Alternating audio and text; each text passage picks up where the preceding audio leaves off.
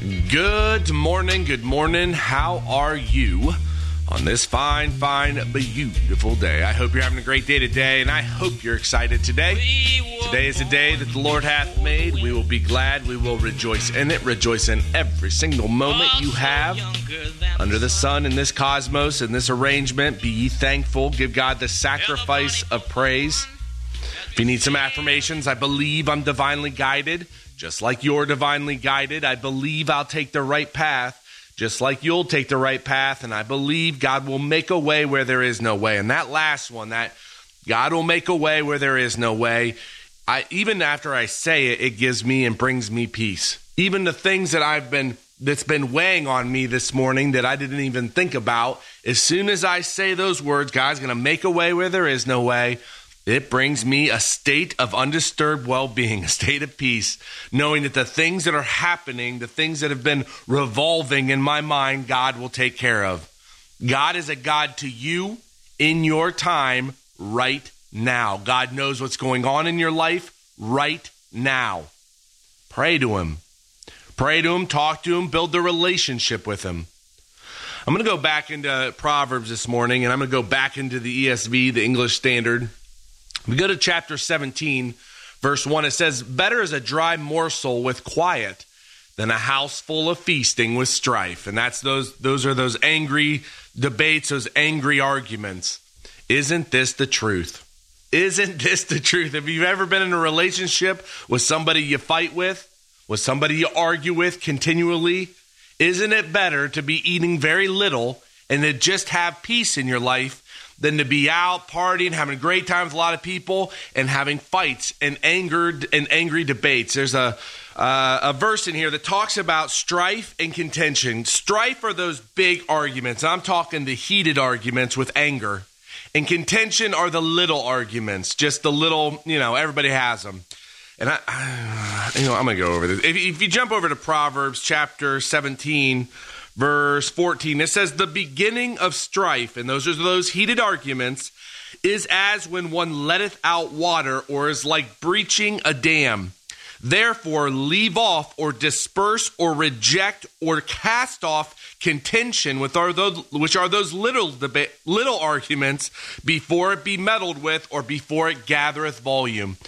This is this is a verse that I absolutely this is why I love God, this is why I love the word. If you want to stop the big arguments, this is the map. This is the this is how you stop this.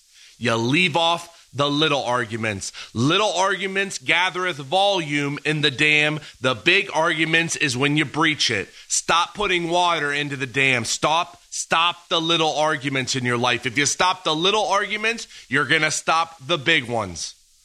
This, again, this is why I just love God. This is why I love His Word. These are truisms. These are spiritual truisms. These are God. This is God's knowledge towards this life. If you jump over to, uh, la, la, la, well, I guess we're in verse two.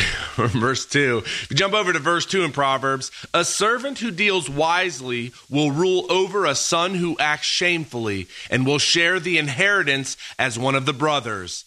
The crucible, and this is the melting pot, is for silver, and the furnace is for gold. The Lord tests hearts. God is, I mean, God is telling you He's going to try, He's going to test your heart. Are you willing to change? Do you want to change in your life? If you do, let me tell you, there's going to be a trial. There's going to be a testing of your faith. There's going to be a testing of the word in your life. Godly grief, it worketh a change in your moral position. If you feel that sorrow, that godly grief, it's working a change in you to change morally, to change where you stand in life. It's beautiful coming out the other side, though. I promise you that. Keep going to God in every situation and watch what happens. Watch how your life changes. Verse 4 An evildoer listens to wicked lips and a liar gives ear to a mischievous tongue. Whosoever mocks the poor insults his maker. He who is glad at calamity will not go unpunished. Check yourself. Do you, are you happy? I know people like this that are happy in calamity, are happy in chaos. If you're like this, change your life. You got to change yourself to what God wants you to become.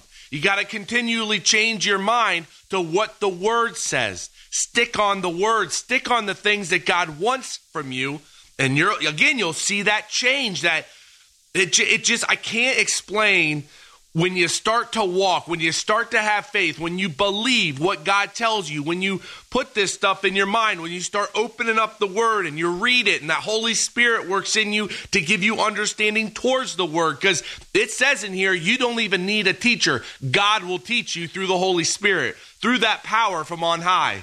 When you start to do this stuff, when you start to read this stuff, when you start to apply it, it's going to fundamentally shift what you look on, what you think on, how you think. What's important? Pray the big prayers. Don't live your life in anxious thought. Don't live your life in anxiety. God will come through. Pray to God, not to Christ Jesus. You pray to God. You lift it up in the name of Jesus Christ. Have yourself a beautiful day today. I'll talk to you tomorrow.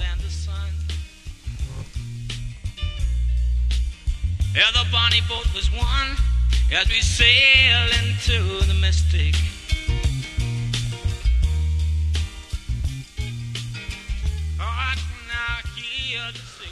Well, Heavenly Father, thank you so much uh, just for today and for the moments therein. I thank you for uh, everything that's going on. I pray that your hands in upholstery, that we can do the things that need to get done and that it turns out beautifully. I pray for our, our clients that you take care of them. I just lift up just a great day to day that you show me what to do, how to kind of guide what's going on.